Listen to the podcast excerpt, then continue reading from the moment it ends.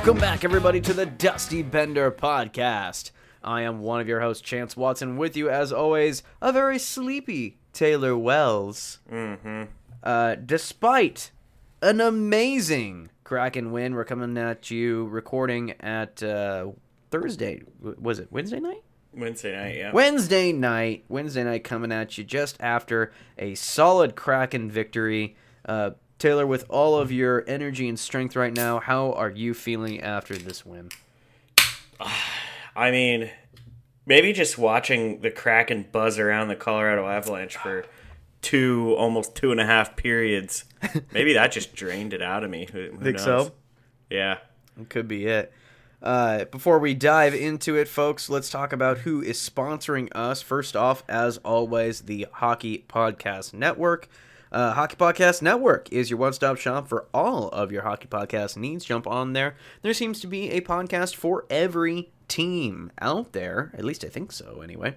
So jump on over to the hockeypodcastnetwork.com and you can check out any podcast that they have, and you can also find them on your favorite podcatcher. Uh, perfect segue into uh, our Kraken talk today. We're also sponsored by the Hub Tavern, folks. Mm. Hub Tavern out in Spokane, Spokane's only hockey bar as far as we're concerned, and as far as and as far as the Seattle Kraken is concerned as well. I, t- I, I tell you what uh, what because I asked Dave about the mystery disappearance of the other hockey bar. Uh-huh. No, you didn't tell me. Okay, yeah, so I go to him. I say, "Hey, uh, that other place. I'm not going to mention them on here because they're not a hockey bar. Uh, that other place, uh, they're not uh, fishing on the anchor lanes anymore. What's up with that?" He just gives me a big old smile. He's like, "They're definitely a sports bar. Wish them the best of luck." Oh, that's great. Yeah. Oh yeah. So he was he's basking in the fucking victory because they the Kraken actually ended up shorting him, even though his mm. bar's been around for over damn near hundred years, and the other one had been just opened up. They were at it and he wasn't. Mm. So then he actually went to like the PR people and were like, no, no, no, no, this is bullshit. Yeah. All the hockey people come here. Right. Like, what, you, what? Maybe you guys should have sent someone to do a little research. Send your fucking lowest intern, for God's sake. Right. Which is weird because, you know, they really, I mean, granted, it was out of necessity, but they put some effort into trying to get the game out into Spokane, you know, with the first Yeah. exhibition game and whatnot. Oh, yeah. So, I don't know. In any case. Uh, yeah, uh, Hub Tavern out in Spokane, coming up on the point eight run. The Big Lebowski themed. I think there's still time to sign up if you guys are interested in that and you're in Spokane next weekend, or maybe the weekend after. Yeah, I think it's the weekend after. Uh, that's gonna be a good time. I've heard good things about those point eight runs. They do them every year. Good cause. Good good people over at the hub. Speaking of the hub, uh, folks who follow us on Facebook and or Twitter might have seen that your Dusty Bender crew, well, half of it anyway, was at the hub, watching the game, rocking the McCann jersey. Dave, shout out to Dave for getting an awesome action shot of me. So me standing up in my seat with my beer in my hand, screaming out loud. That picture. Mm. mm. That was when that was when uh, Maddie got the second one to tie it up. Beautiful. Yeah, Maddie Good gets shit. first. I was Did, pretty happy. Did any were any Colorado fans there that wanted to reenact the uh, Makar hit? it. It was so the Makar hit hadn't happened yet, but Yeah. uh, yeah, there were some Avs fans there, and we we booed them pretty good. it was pretty great. Uh, no, it was it was a good time. Uh, the hub was actually that. So since you know they get special shit for uh, the Kraken, they were shout out to Dave again for uh, his hospitality and just providing everybody in the local area with a with a awesome place to watch the game. They're huge Kraken supporters there. Except you know, Dave, loyal to the end, he was wearing a I think he was wearing a Debrincat shirt uh, with the Blackhawks logo on it. So uh, I, I appreciate the uh, the resiliency and the and the stubbornness. Yeah, just he's had a rough two years, so Oh, yeah, we'll give him we'll give him a pass on it. it's not it's not even for sure that it's gonna get better, but No, there's, there's a very good chance they could, unless unless Bettman in the league just makes sure that they get Bedard, yeah, yeah, it was pretty rough. But totally possible. yeah, oof. we'll see. Yeah, well, the Ducks the Ducks are cursed. They can't get first pick, so No, they'll get they'll drop to like tenth somehow. it's not even it's not even possible. Not even possible. And the, and the Bettman's like, and with the tenth overall pick, Anaheim Ducks. Boo! Actually, people gives would it, probably gives it to the goals. Yeah, seriously. Fuck. Well, the goals are in the playoffs, so Well, there you go. At least there is some positive hope right there there. is a little bit. They they also uh, in AHL news, Coachella also beat Colorado tonight. So Boy, what a fucking just a bad time for Colorado hockey at the moment. it's a great time. It is. Uh, last thing, a shout out to Dave out there. He uh, comes up. He was he was given a huge. Dave has this big booming voice. He shouts out above the bar that everybody could li- needs to like him on the face on the face page, and then listen to the Dusty Bender podcast. So I appreciated the shout out. Dave. Um, awesome dude.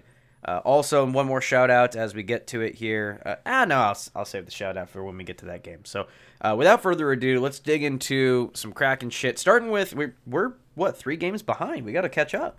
Yeah, we uh, we've only gone over two. We're just finished up five. So That's right. That's right. So let's let's dig into game three here real quick. Um, at that point, we were we were a little. I I wouldn't say kind of how we were feeling after game two that we lost. You know, sad but hopeful, right? right. This game was the one where we we went down and we we stormed back with two quick ones. Matty Beniers gets his gets his first one, his first playoff goal. Yep. and there was a lot of hope when we when we tied it up, and then uh, we stopped playing in the third period. Yeah. Third period just didn't exist. Yeah. Uh, what did you what did you glean from the Kraken's fir- very first? I know we, we like to we'll probably pretend that that game for didn't happen because the next one is just so amazing. But would you get the vibe of the Kraken's first home game? How did how did the team look? How did everything feel? I mean, team team looked okay. I think this was this was more of a uh, Avalanche were feeling themselves. You, you were very close in your prediction. I think six one was your prediction, um, and it, it felt like a six one. Well, just I guess what's imprinted on my mind is the third period, so it felt like six one. Yeah. But uh, there's there's something that that everyone keeps saying. I don't care what your team that you cheer for is or anything like that. Everyone, an, an analysts, announcers, everyone keeps saying that Seattle is a hockey town, and it sure as shit was because that place was fucking rocking. I, I I have to think that the NHL is kicking themselves on not getting a market here sooner. Yeah, 100%. This this town has been hurting for Itching. hockey for so long, and I think finally now that it's coming up, because I for the first time in forever, I'm seeing casuals. Yeah, Like eh, we, you know, growing up in the Pacific Northwest, you from Alaska, like it's just it was hard. You either you either found people who knew the game or didn't.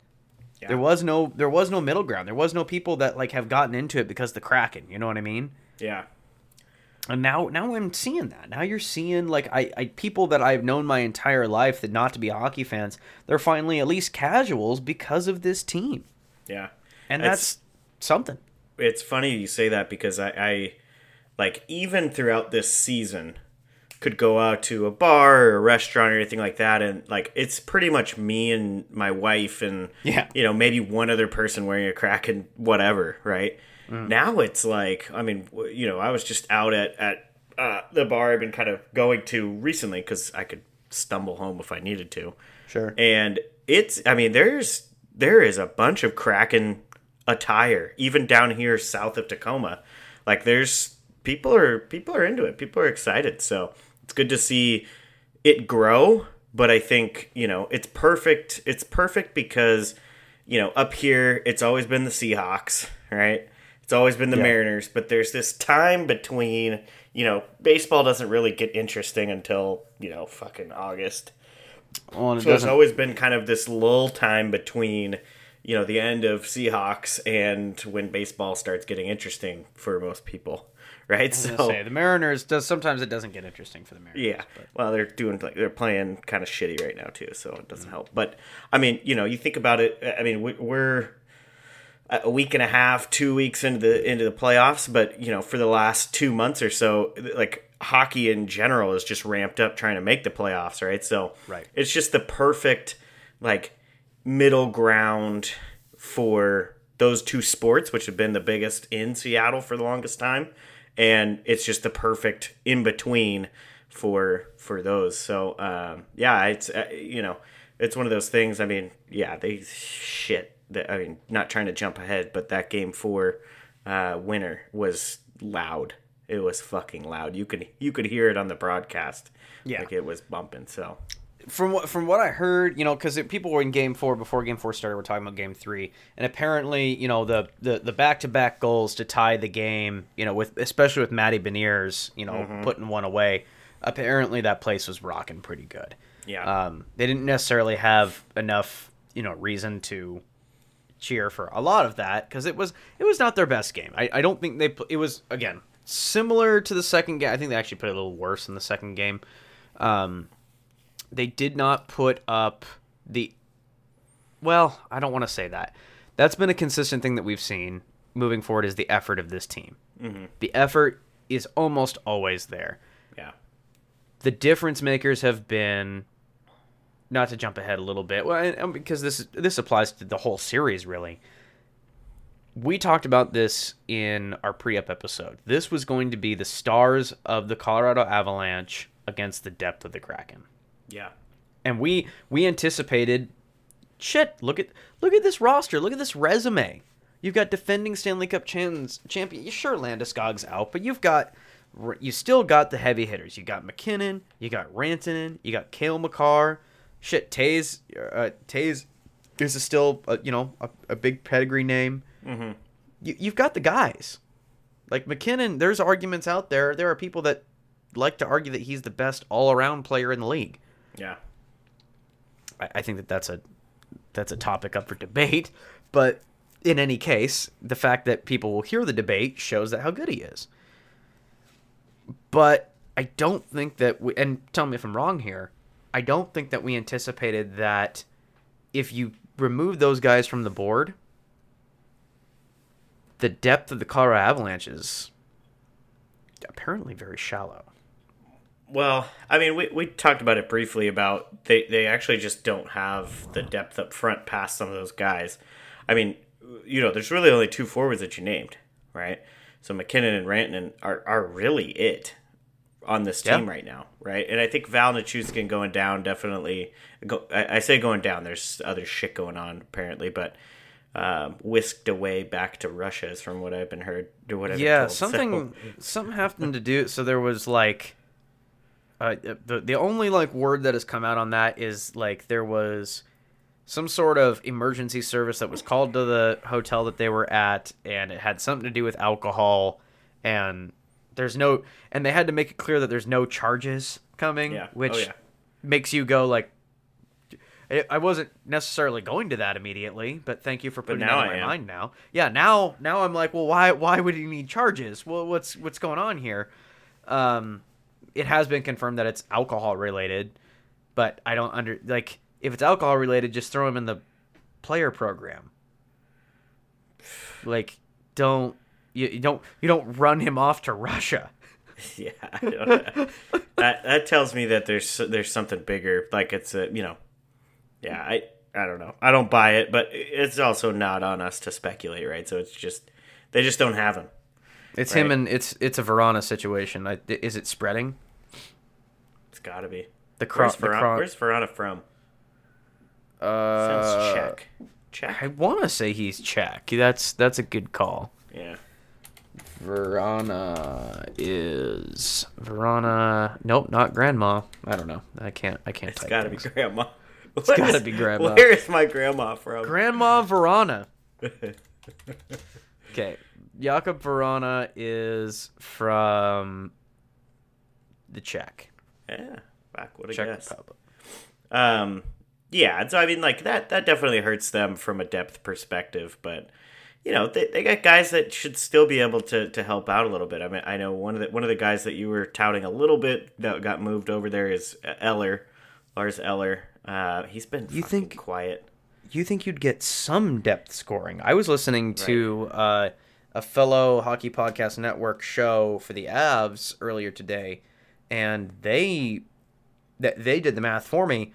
Apparently, there has been not only a little depth scoring, but there's been no depth scoring. Right. All the goals have come from their stars. Yeah. Yeah. I just, I mean, looking at game three, right? We're still on game three. You got JT Compher, who isn't necessarily a star, but he's kind of had one of their better years. Nathan Yeah. MacKinnon, Cale Makar, Mikko Rantanen, Nathan MacKinnon, Mikko Rantanen. Right. Right? I mean, So- so, so that's perfect. It's almost like if you shut those guys down, Yeah. Weird. they're not going to score. Yeah. Oh, yeah. I, I just, you know, and and but that's but and that's the thing is that's the strength of the Kraken is to just come at teams in waves because their their forwards can go almost twelve deep on some given nights and. It's just all. you- I mean, you can play dump and chase hockey with as deep as that forward group is, and just have a good forward check, and you're gonna pry that puck out. And yeah, I mean, it just it was happening a lot tonight. I think even they, they did a little interview. Uh, thank God Hextall was on was between the benches, uh, so she we didn't hear too much from her. But she was talking with Bednar about like you know what what what can your team do better, and he basically said you know we're getting into the zone, we're not retrieving the puck, right? And I think that's the difference is the Kraken get in there, they basically are way quicker. They led, they've looked way quicker almost the entire series. Oh they get in there and they get that puck out. And Is she the new Pierre McGuire? Oh god, man! Like where like Pierre was like up in the studio, and then it's it's like when that when a when a cop shoots the wrong guy, but they won't fire you. They just move you to a desk job.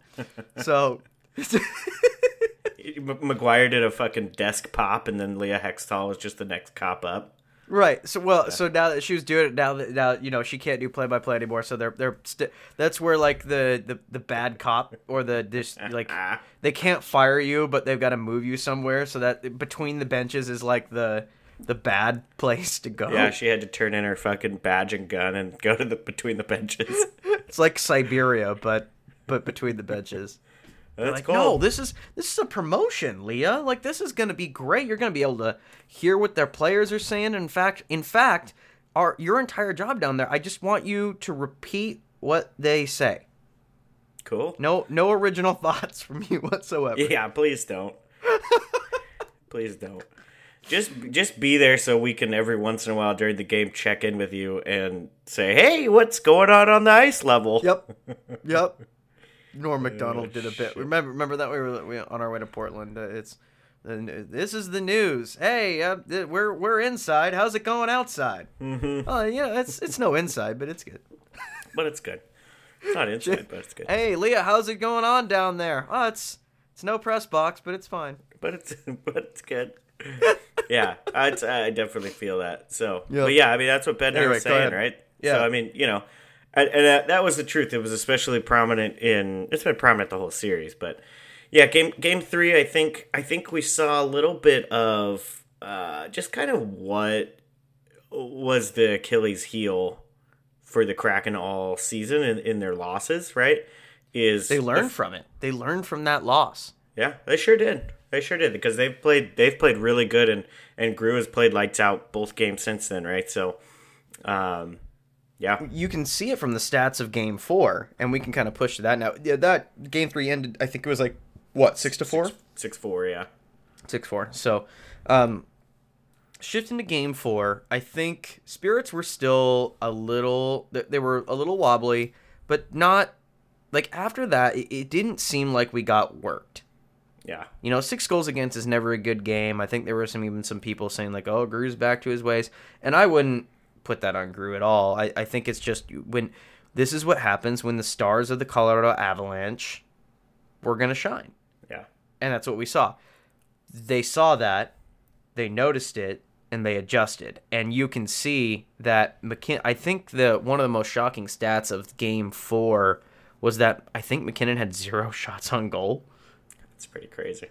Like Yanni Gourde was just living in his colon. Like Yeah, there was no God. Can we talk about Yanni Gourde for a second? That guy is a man possessed. I mean that that guy. I mean, he has a cup, Yeah. right? He know he knows what it takes in playoff hockey. I mean, he's a great he's a great player to have on this team, especially between a very good two way forward in in Oliver Oliver Bjorkstrand, and oh, this guy Eeli Tolvanen, uh, you probably have heard of, like that line, especially tonight. I mean, but uh, Oh, realistically, uh, all series. waiver wire pickup, Ellie Tolvan. Yeah, some dude. Mm, okay. Um, but yeah, I mean that line. I it, we, we were kind of we were kind of talking if they were going to try to match the MacKinnon line with another line from the Kraken, and that line, you know, I fuck. I, there was a time in the third period tonight where they were up three one, just trying to protect that lead, and that line is just in the fucking zone, in the Colorado zone, the entire shift.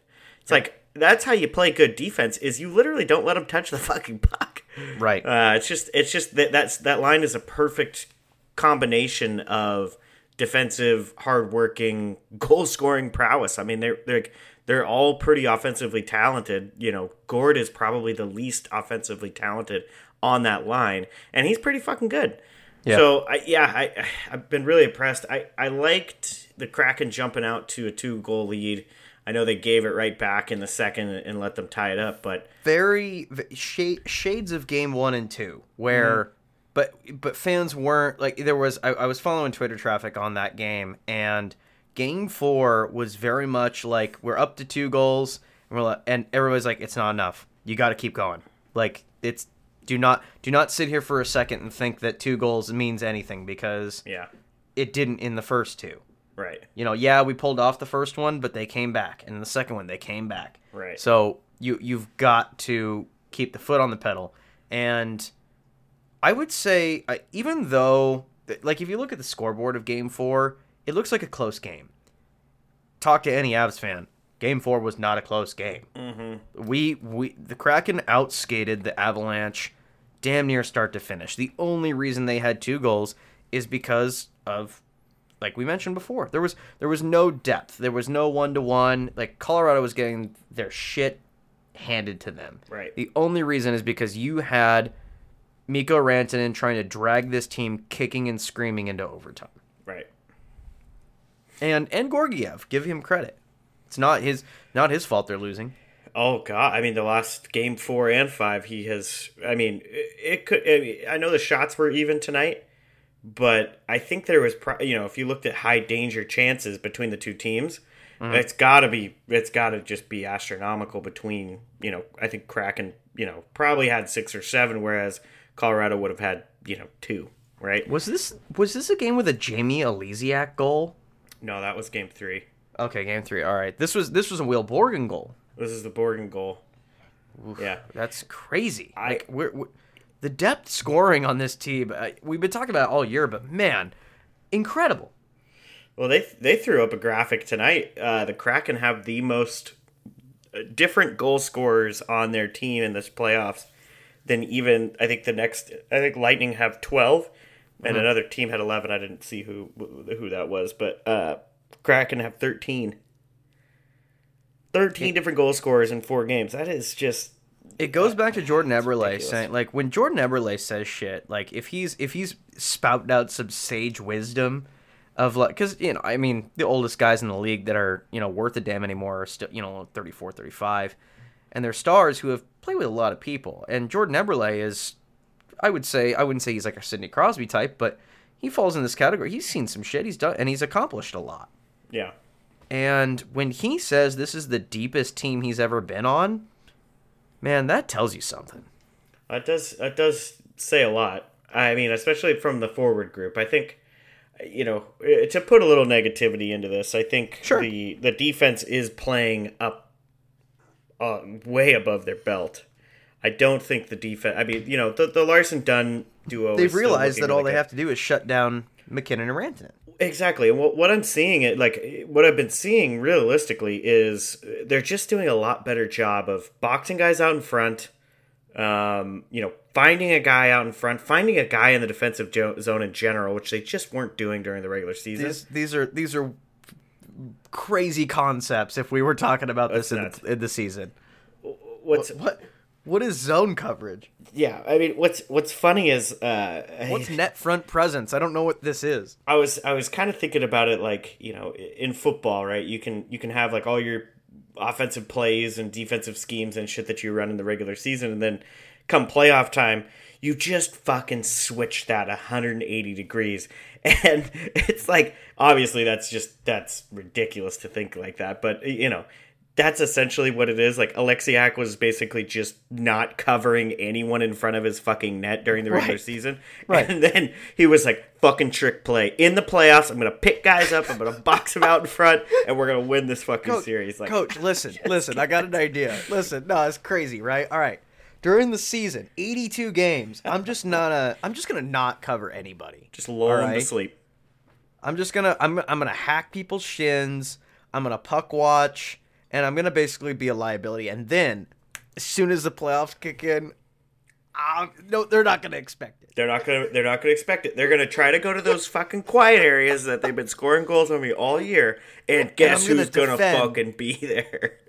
And I, I, I bet he was uh, he was just waiting for like a mind blown thing, like like Hextall's just gonna be like, no fucking way, Jamie, that is brilliant. You do that.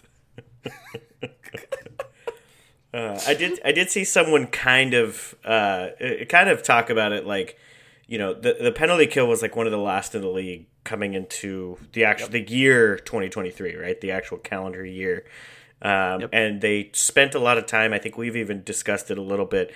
They just spent a lot of time. They basically recognized that through data analytics. I mean, they put a lot of thought into their data team uh, in Seattle and basically said we cannot have the shittiest PK in the league and have any sort of hope in the playoffs. And they just went out and they, they turned it around, right? They figured they figured out where their issues were and they figured they turned it around. So I like to think, you know, those couple days that they had off between the, the 82nd game and the first game of the playoffs, they just tweaked their defensive scheme to actually cover people in the fucking slot. And it's working pretty well. Somehow, But yeah, that, That uh, uh, this this was the uh, game four was also the Makar hit, which which definitely we've been we've been dancing around that all episode. I know we've got some people that are really wanting our, our takes on this. yeah. So that was definitely the one. Um, Would you say that that was kind of a turn? Like, if if McCann goes down, and we lose that game, that becomes a pity party, right? I think that I, don't know. I, I actually I really like just just at least the people that we interact with and see on on crack Okay. on, on crack and Twitter. Majority, I, I I think there's obviously a couple bad eggs, uh, you know, uh, obvious ones that we've talked about before, but.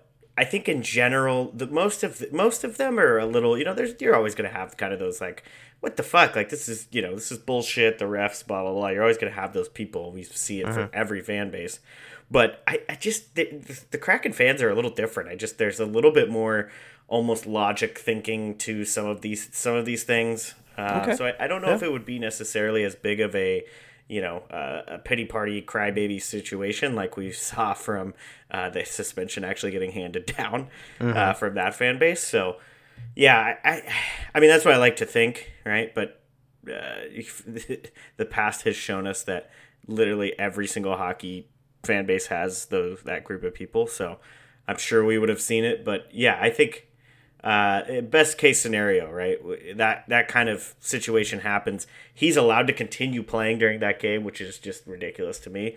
But if they wouldn't have won that in OT, I think there definitely would have been, you know, at least a little bit different of a of a feel.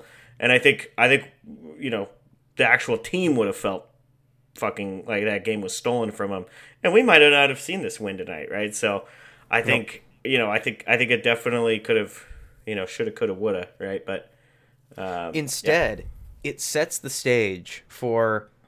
De- I, I won't argue this. Definitely the most important win in Seattle Kraken franchise history up till this point. which one? Game four. Mm, hmm Like it's up until this point. I we, the, the, you know the story is not yet written completely. Uh, this franchise will hopefully last for many many years. Um, lo- hopefully long after you and I are dead. Yeah, Um, but up until this point, in its very young two years of life, I think that is the most important, monumental, and most important, like meaningful win that we have had. It's home, it's OT, It's a momentum shifter. It's revenge. It's redemption. It's, you know, this one's for McCann. Yeah. All that, all these storylines coming together. You know, story writers love that kind of shit. You could, you could do the, what was the thing that NBC used to do where they would follow around the team for a game or something? The Oh, 30 for uh, 30 or something? No, I know what you're talking about. I can't think of yeah. it right now. Can't remember what it was called. In any case, you could do on uh, on that game. Um, the Kraken. So I, I believe the game was was it tied at the moment when McCann gets that breakaway. Um, good question. I I don't remember exactly. Okay, we're for for the for not knowing exactly when it happened.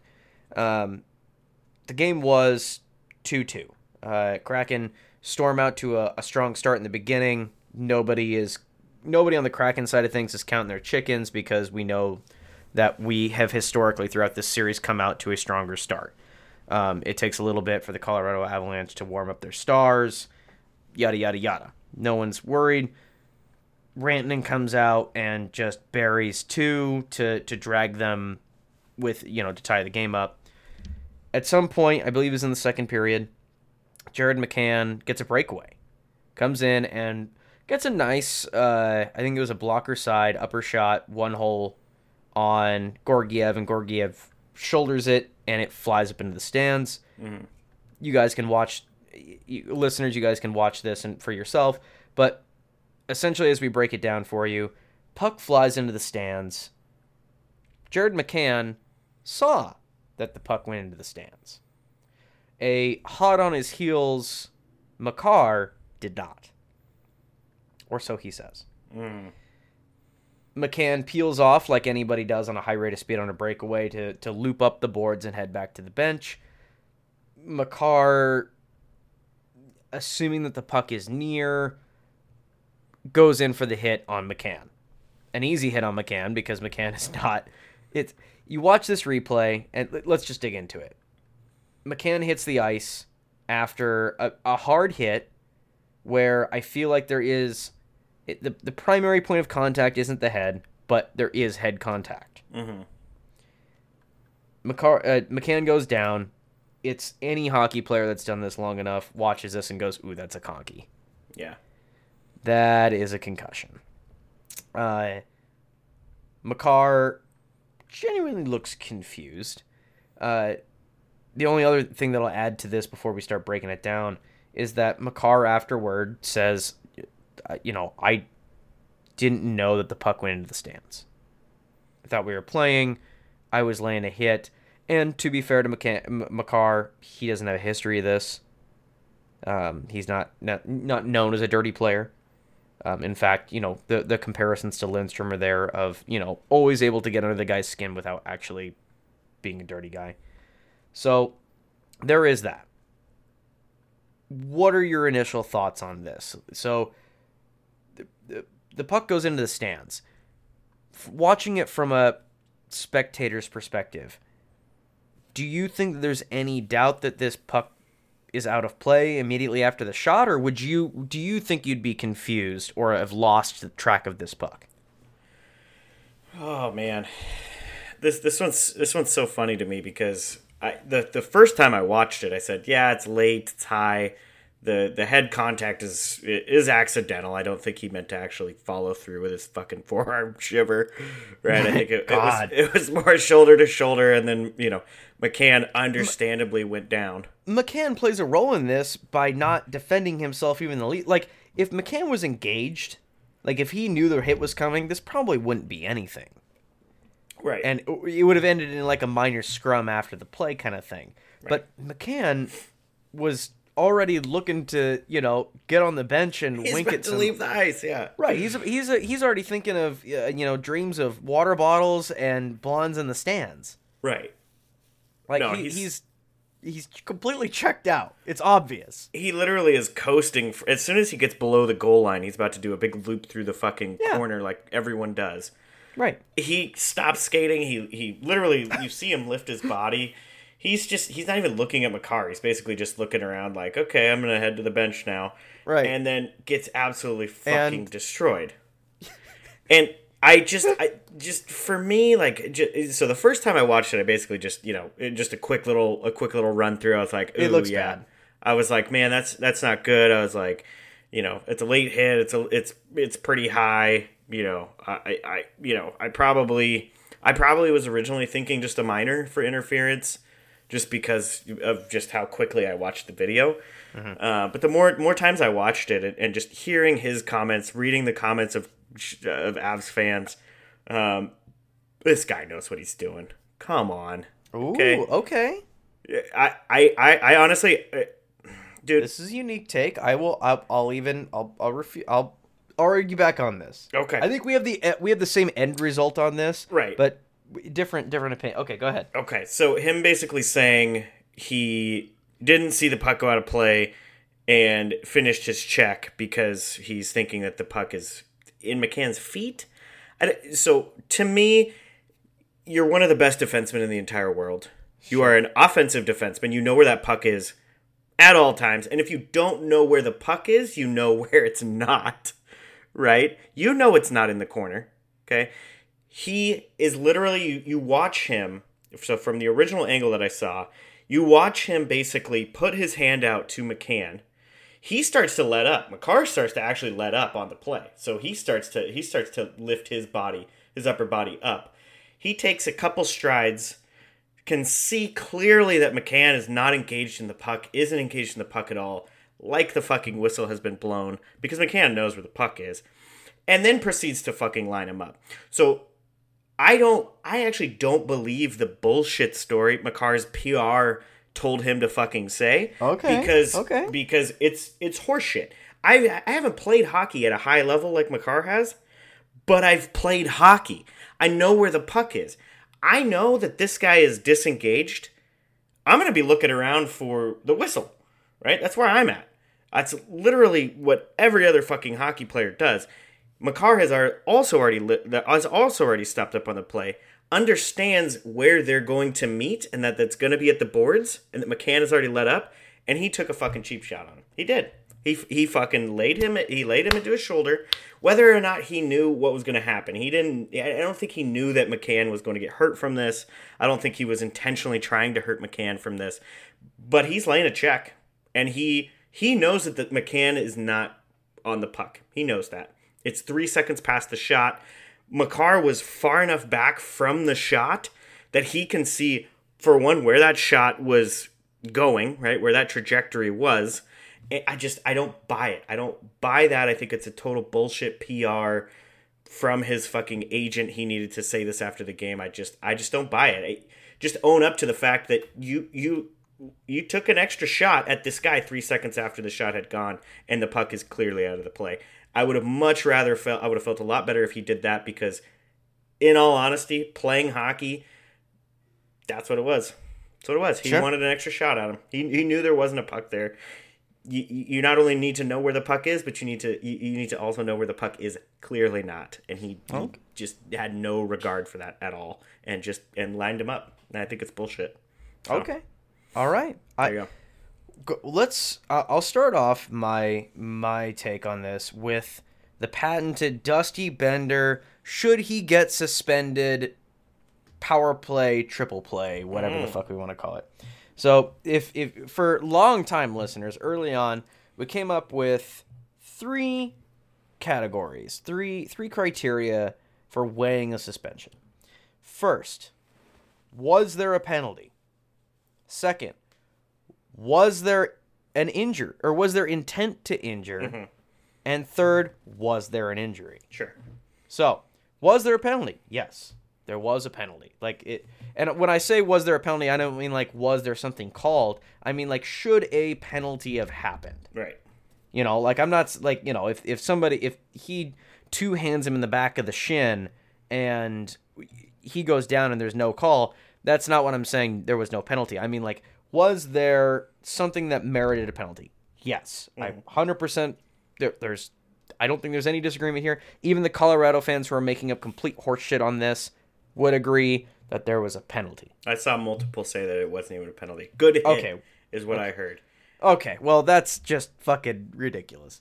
Uh, if the if the play was dipshittery. going and McCann did have the puck, sure. But if he did, the play was going and McCann had the puck, then this hit wouldn't have happened because McCann's not a fucking plug. He hasn't quit yet. Right. He he was he's he's genuinely checked out of the play. Right. So this is a penalty for. It's number one is because they keep seeing interference. Like it's not interfere. You're not interfering with McCann's ability to get to the puck. The puck isn't in the fucking playing surface. Right. It's fucking roughing. It's fucking unsportsmanlike conduct. It's or if you could give penalties for being an idiot, there's that too. Sure. So definitely a penalty. Was there intent to injure? This is where you and I differ. I genuinely do believe that McCann lost track of the puck, didn't know where it was. Eh, See, and your version, they might want to see. As fans might want to agree with you. They disagree quietly, but they might want to agree with you because my take is he was incompetent. Mm. He lost track of the puck and panicked. Mm-hmm. He lost track of the. You can kind of see it. Like he does that little jostle a little bit when the puck goes off of Georgiev, and he's you know he's he's it's that quick twitch like I'm looking for the next move. Doesn't see the puck, and just I panicked and I'm gonna take I'm gonna take the guy. And he goes after McCann, who is clearly not engaged and saw the puck go out of stands this also brings up the incredibly stupid point that Colorado fans are making. If you're a Colorado fan listening to this and you buy into this in any way, you're an idiot. Like, I'm sorry, fuck you. I, I I just don't have anything else to say about that. The the the the the next fire back off of you know there, there's levels to the ignorance of the Colorado fans on this. First one, there's nothing happened. That's that's just an ignorant statement. You're just being a homer. Next one is, well, this is on the rest because they didn't blow the whistle. No. that is that logic doesn't stand up because even if the puck is in play, you're not allowed to hit people that don't have the puck. Right. It's It's fucking That's- in the rule books, dipshit.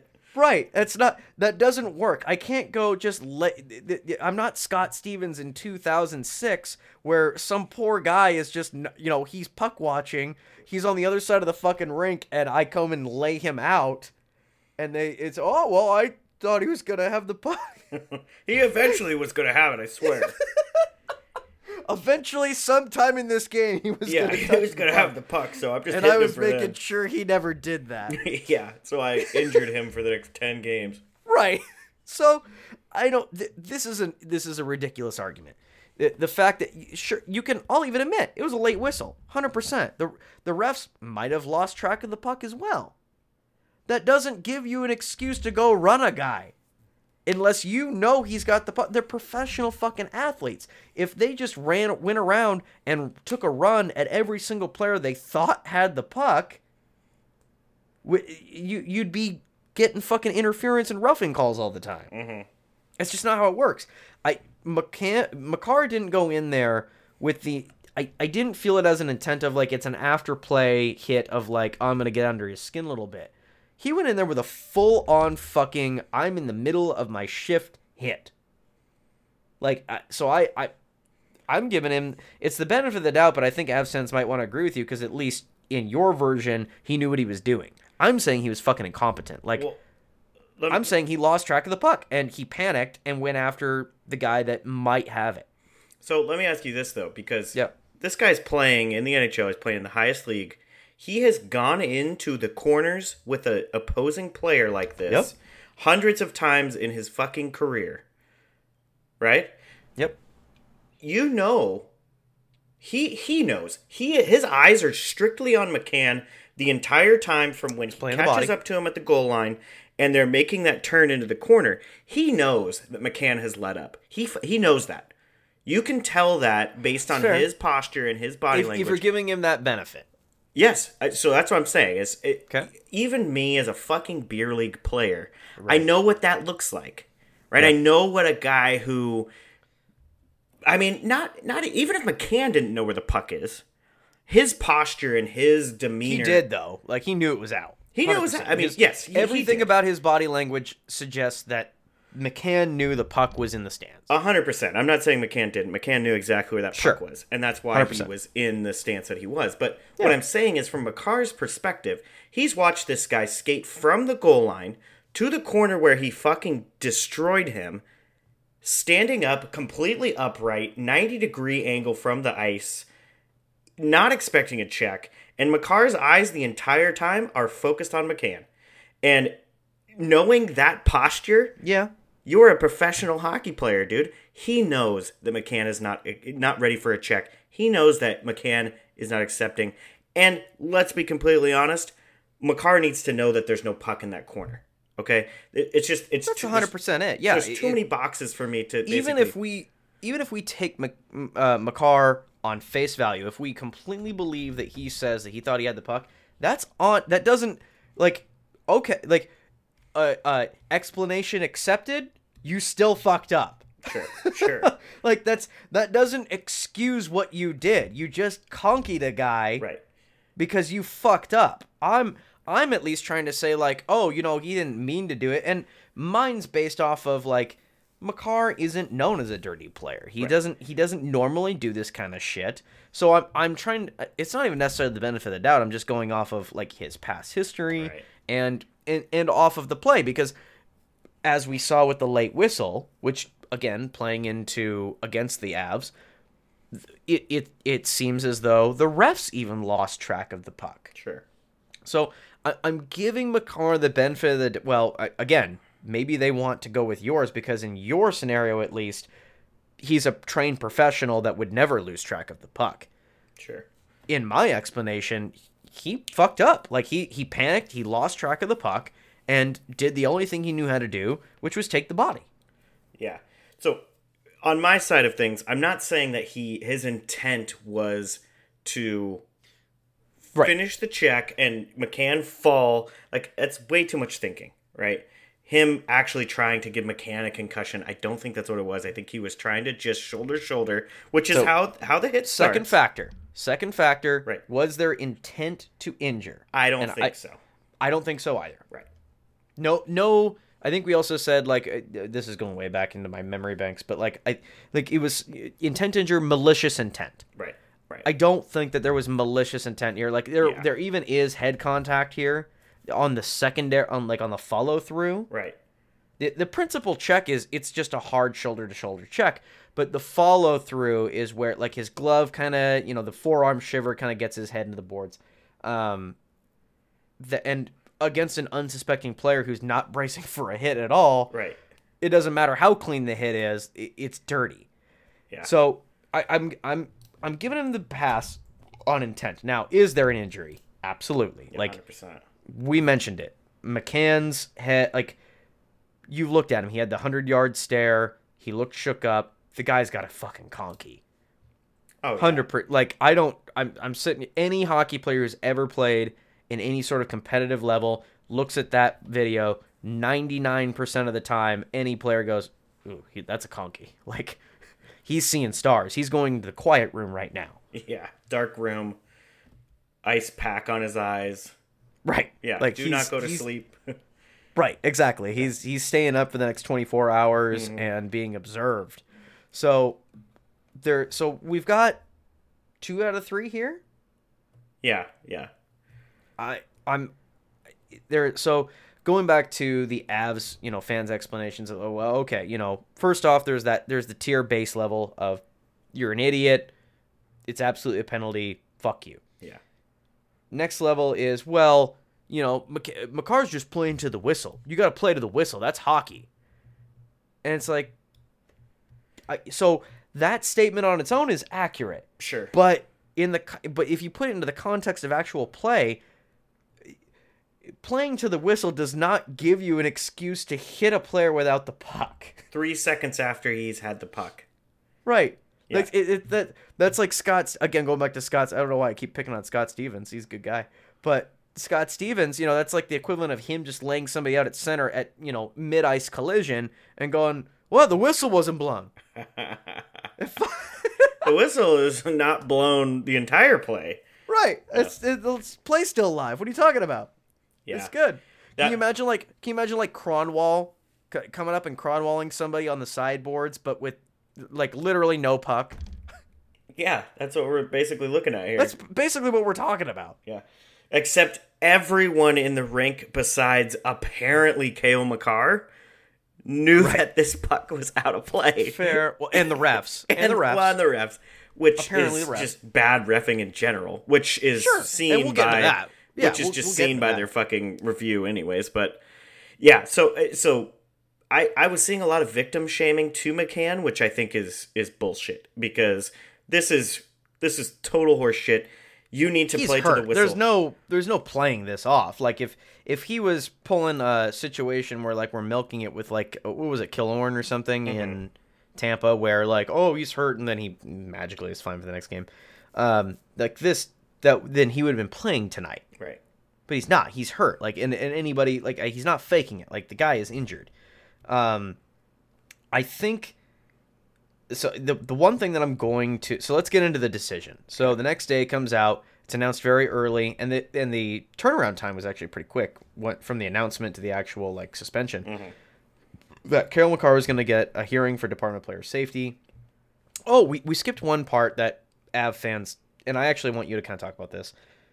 Initially ruled a major, re-ruled to a minor, and I believe the actual official call was interference, Yes, which is again it's wrong. the, th- that's the wrong designation for what occurred. Um, do you think it's do do you think it's uh so first off, do you think it was a minor? And second off, do you think this has anything to do with uh not a major gate? You know, when when Pavelski went down and the Sharks came back that one year against the Knights and now refs are paranoid of, you know, directly influencing a game with a major penalty? I don't know if that necessarily plays a role into it. Okay. Okay. Um, I don't know if that you know that that had anything to do with the decision. I think it's I think it's tough. I think it's a tough one. I, I do, and I'll, I'll give the refs a little bit of credit because I do think it's a tough. I think I think of everything that we've discussed and we were seeing on Twitter and discussing through Twitter and things like that. I think, but the, the two to five is actually a harder decision than Yeah. saying no suspension versus yes suspension, right? Right. And and and the reason being like he, you know, it, it, it's head contact, but it's shoulder first. It's uh-huh. it's late, but you know, in reality, it's like we already agreed. It's not a malicious. if check. if this hit occurred during play and McCann was actively engaged and like defending himself, we wouldn't even be talking about it. We haven't be talking about it because it's an unfortunate, you know, shoulder to shoulder McCann in that in that scenario. They would have bounced. They would have bounced off each other in the boards and had a little board board battle, and you know, either Makar would have regained control and kicked it out to somebody, or McCann would have gotten it off to uh, you know Eberle or somebody. It it would have been a play, you know. right. But So- instead, that's not what happened. Right. So yeah, they basically they called it a major to begin with, and mostly they called it a major because McCann got hurt. I mean, and it, it looks really bad.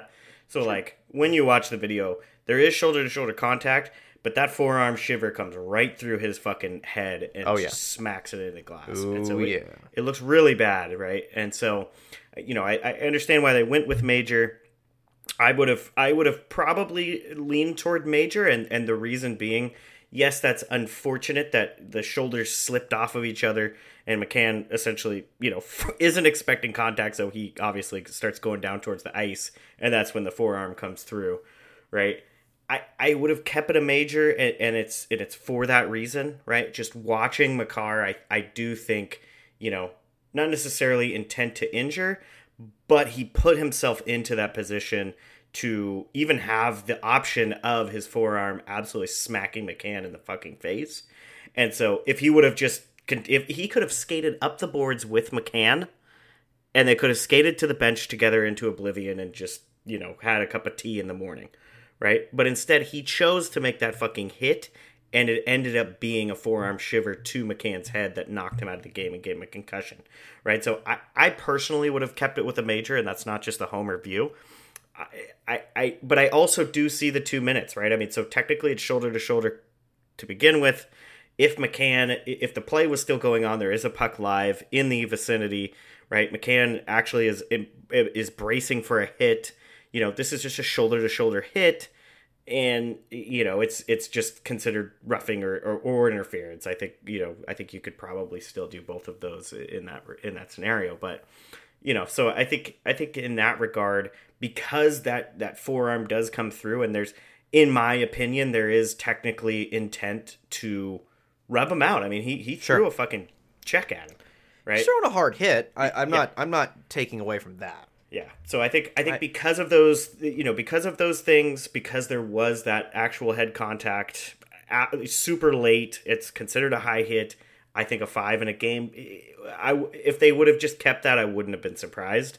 Um, uh, So, but, but at the same time, dropping it down to a minor, it just allows their superstar in the league to continue to play. And maybe you're right. Maybe a little bit in the back of their minds is, well, it's kind of on the fence, so let's lean towards the easier side. So, Well, a and he's like Cale Makar. Uh, yeah, so a guy like Cale, Cale Makar, still play you the know. game. If if Turbo lays this hit, he's he's he's done. gone. You know. Yeah, Ale- Oleksiak just fucking dominates MacKinnon. like, Oh, here's the thing though, and I think I think this is this is what bugs me, and and, and, and I'm hoping it's a small group of Col- Colorado fans because it's so ignorant to say there's not even a penalty. It's so ignorant to have victim shaming to say McCann should have been ready for a hit. McCann, the only reason he got a concussion was because he hit his head on the ice. There was no fucking. Be head ready for a hit? No, you shouldn't be ready for a hit when you know that the puck is out of play. Exactly, hundred percent. So That's if it was, ridiculous. If it was swapped, you know, completely swapped. If it was Vince Dunn hitting Rantanen, right? That is Yeah. that is a pretty good comparison, right? Their top Sure. goal scorer, our top defenseman. They're, they'd be calling for fucking heads. They'd be Oh, saying this needs to be a six-seven gamer. Yep. And it's just like we can't have that kind of inconsistency from a fan. Oh, and base. Vince Dunn would get it. Oh, yeah. Vince Dunn would be out not- for this series and part of the next one. right because he's he's only had you know he's in in the mind of the NHL he's only had one good year he's just a you know he's In the mind of the. NHL, the Kraken have no stars whatsoever. right so yeah uh, that's kind of my take on the the two to, two to five I, I was kind of on the fence with it I I see why they dropped it down to two I would have done five in a game and it's just because of the head contact whether it was intent or not you know uh, it's just Okay. um you fucking smoked him into the boards dude Sure. Sure. I'm I'm gonna lean in the I'm gonna take the very rare stance of DPS got this one right. Mm. Um, I know that because because that's gonna that upsets both some Avs fans and some Kraken fans. I know, you Because some Kraken fans are happy right. Kraken fans are calling for blood. They want they want Makar. You know, there are some calling for he's out as long as McCann's out, um, which could arguably be the entire playoffs if he's got a fucking conky. Um, you've got a situation where you've got a star player that is, especially in this series, monumental to their success. Um, I I think one game is while it is favoritism. You know, obviously, if it was somebody else, they'd be getting more. Uh, it makes sense based on the logic of in the playoffs, one sus- one game suspension is basically two season games. So you throw that into consideration, and I I think that DPS's explanation. I read the official thing, and it they they explained it very well for for the first time in quite a while. Their their explanation of this this hit should have never even occurred Mhm. is was like their foundation for the one game suspension. Like let's let's even say that this hit, you know, didn't necessarily result in an injury. This hit never should have occurred. The puck went out of play. Mhm. There is zero reason that Cale Makar should be laying this hit. Mhm. Plain and simple. This ha- this hit should not have happened. This is not like a this is not a hockey play where McCann threw the puck up the boards, you know, and then one to two seconds later Makar comes in to finish his hit. No, no, no, no. Puck has been out for a good two to three seconds. Mhm. Quite a bit. At, from release to curl into the boards, puck has not been in Jared McCann's possession for quite a while. Everybody knows it. Most people know it. So the fact that this hit even occurs is what you know their foundation is, yeah Which I agree with and. I and I think that's smart. I think that is a very smart way to go about it. Um, now, once the suspension comes out, and this is where I will throw the bone to the Avs fans, and it's not even necessarily Avs fans; it's all of the NHL. They go, well, where's the fucking consistency? You know, like if and and any team that you know is the victim of this on the DPS, they will regurgitate a video or something of a missed call from this series or any other series to to do it. We've done it. We've done it. You Yeah. know, it's you sit there and you go, well, well, if this is a suspension, then why isn't this? And you throw up any replay that you can find from the from a game that happened this year in the playoffs. And to my answer to that is, I, I'm not disagreeing with you. No. Like it, the the only consistent thing with the DPS in the playoffs is that they're inconsistent Right. and which which transitions to my argument and then we can kind of move on to, to the next game tonight transitions to my next argument of people they get angry with the old school way of refing in the playoffs where it's all about game management. Mhm. they get angry that like no call the game how it is. You call the penalty. If players don't want to do the penalties then they shouldn't do the penalties. And i hate game management where you know everybody just gets two power plays a period or you know some horse shit. I'm going to go i i don't necessarily like that on its surface i think my point though is i don't think there's a better system Right. because the alternative is you call playoff games like you would call season games. And everybody's going to learn very quickly that you don't want that because yeah, it'll initially be exciting because there'll be a lot more power plays and then players will immediately realize, "Oh, the refs are calling this close. I can't do shit. I can't do anything." So then you're going to get boring season hockey. Yeah. And viewers don't want that. Casual fans don't want that. Nobody wants that. You want exciting play. Like it's something that we all look forward to as hockey players. Playoff hockey, where the intensity goes up, where fucking everybody is finishing their checks, everybody is skating that extra stride. You are going all 30 seconds that you're on the ice. You give a shit. You know, 82 game season is a long time. It's hard to keep your motivation up all those games. Playoffs is when you t- get to turn it on. Yeah. You call every penalty as like just by the book, straight stringent in the playoffs. You're just not going to get that excitement. Yeah. So you don't want that. So what's the alternative? The other the other end of the the other end of the spectrum where you just let everything go, where you don't influence the game at all and you just let them play.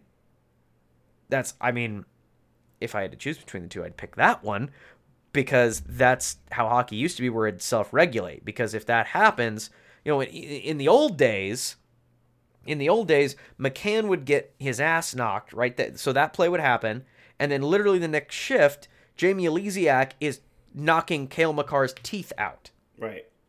But we don't do that anymore because we have to protect our stars and we want more goals in the NHL. And it's kind of hard for Cale Makar to score goals from the blue line if his teeth are knocked out. Sure. So, I mean, you. But- I mean, you don't need your teeth to score goals, except in uh, Sebastian Fair. Aho and, and Zach Fair. Hyman's case. But, but but but that but that's my point. It's like it's it's we've we've you know we've civilized the game a bit so we can get more goals and and give our scorers more room to do what they do best. Because in the old days, if that kind of shit happened, like I said, right now. Makar would be Makar would have gotten his fucking ass kicked. There would have been immediate the next I, I can see it like it's a late 90s early 2000s game.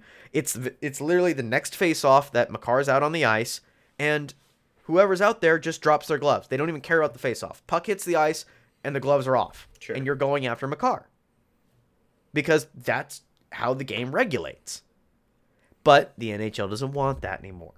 yeah. So so what's the alternative? You can't you can't call everything. You can't call nothing. You can't go back to the old way that we used to do it.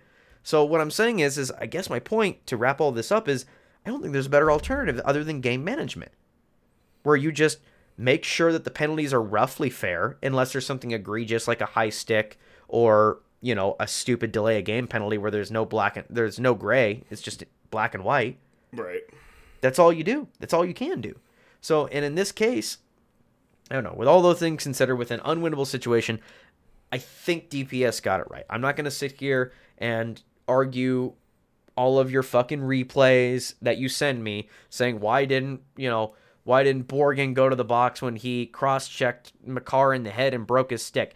I don't fucking know, okay? I don't know. He probably should have. But that's the way it went. And looking at the number of power plays in this series, uh, it's not as I, I do believe there is a small uh, margin for the Kraken, but it's not extreme.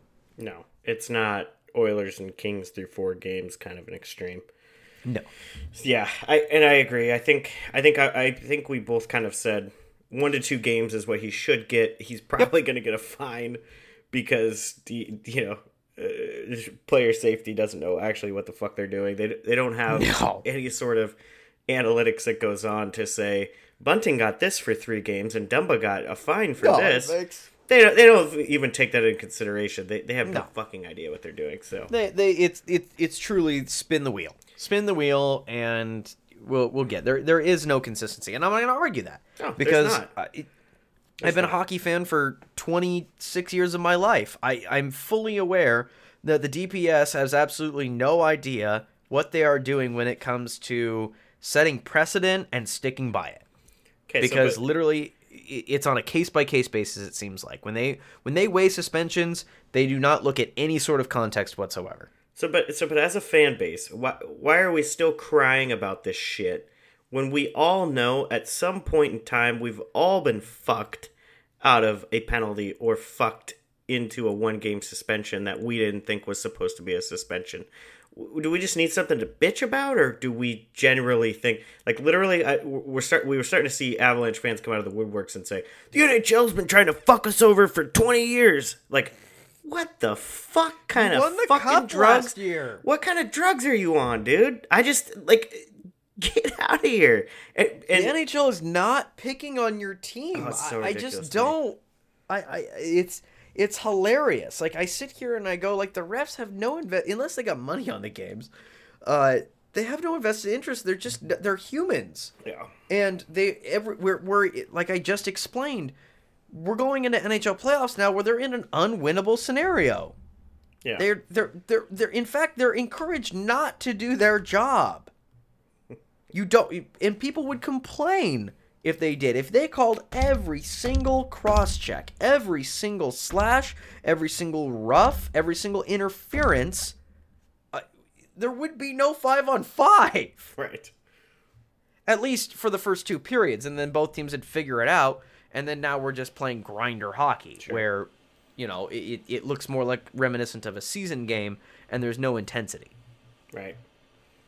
So I I don't know. I it I don't think there's a I, for them in an unwinnable scenario, I think they did just fine. And Avs fans can suck it because they're down 3 2 in a series after tonight's loss. They sure can. Suck yep. eggs, bros. So let's let's wrap up the Kraken talk with game five. Game five, going back to Colorado. Um, I think that you know, listening to Avs podcasts and arguing with Avs fans on there and listening to Kraken uh Kraken it the the mood going into game 5 was the vibes were good. Mm-hmm. I think I think everybody was very positive and felt good going into game 5 that the Kraken had the momentum shifting in their favor. And the writing was on the wall that oh, this Colorado team is really only four guys. Yeah. Really only four four to five guys. Yeah. And especially with Makar out tonight, it was prevalent. Uh, it, last I looked, we, we I think we talked before, uh, before the mics went hot. Uh, MacKinnon skating 27 minutes tonight. Yep. That's quite a bit. It sure is. That makes me tired just fucking thinking about it. Fuck, ain't that the truth? Uh, MacKinnon skates that much. Rantanen, I think, had similar numbers. Goals from tonight were, I believe, what MacKinnon or Rantanen? MacKinnon and uh, your boy Erod. That's right, right. The ugly, ugly motherfucker. And he didn't really do much on that. He was just standing there. Well, I mean, that puck was going seven feet wide and it hit Oleksiak in the fucking jersey right. and went in. right, right. So nothing, nothing, nothing that involves skill or anything really that came from the Avalanche. Um, a little scary there at the at the tail end, but I don't know. I watched this game from front to back. I, I, I don't want to sound cocky. I'm not. We're still technically the underdogs. We're going back to game six. Very much plausible that we, you know, go back to Colorado for a game seven, but I, I like our odds. We we look like we mentioned it. I think maybe in the second or third period, I texted you like Colorado looks like they're panicking. Mm-hmm. Colorado. They look like they're playing like they're playing from behind. Colorado looked like MacKinnon and Rantanen had decent games, but they both looked like they felt like they needed to coast to coast because Makar was out, and they needed to just try to take over this game individually, right? And I think it just weirdly got this feeling from the rest of the forward group, especially the defenses.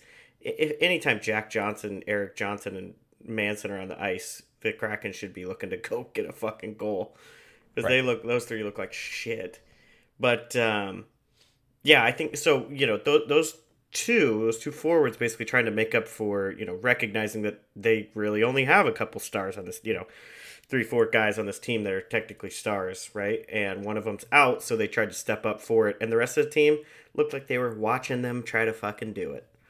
You know, instead of using "Hi, I'm I'm fucking," uh, you know, I know uh, Compher had an okay game, but he, I mean, you know, those are the guys that the, the Colorado Avalanche, if they're going to have any success, especially against a deep forward group, you know, with the Kraken, those kind of guys got to have big games and step up into a role and, and play, you know, play their hearts out. And they looked like they were just kind of watching MacKinnon and fucking Rant and try to do, try to fill the void of Makar, right?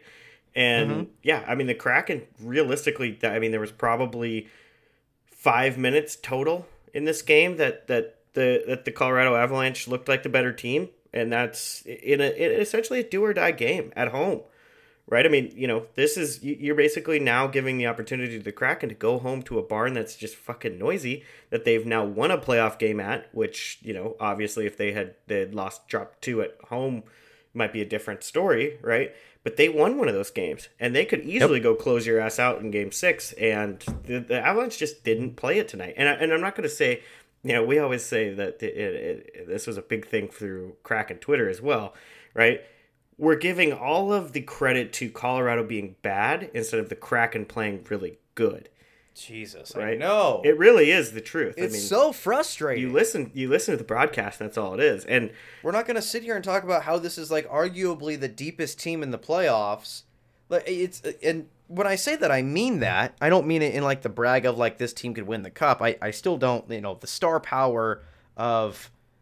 We, we've seen it before. Star power can definitely overwhelm depth. 100%. percent Mm-hmm. Like, if you've got enough skill on a team, it can overwhelm depth. Right. 100%. We're, we're seeing it with Edmonton right now, where I would argue that LA is a little deeper, but the star power from Edmonton is just it's just too much. right, Um, they can, they can pull out victory from the jaws of defeat kind of thing. Right. Um, in this series, it's just it's just not enough. We have we've figured out that if we can just shut down two or three key guys, we've got this. right, team game. And the pro- and the problem is is I, I don't think Colorado has an answer.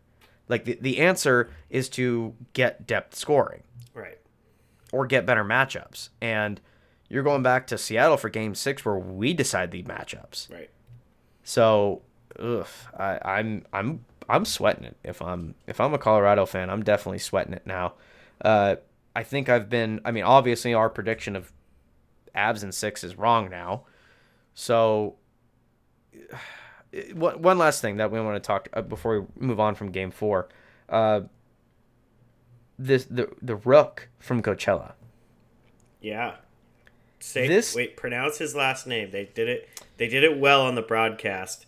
We retweeted it because I was screwing it up. Mm, and- because you know if you read his name it doesn't sound like it at all cartier yeah. Cartier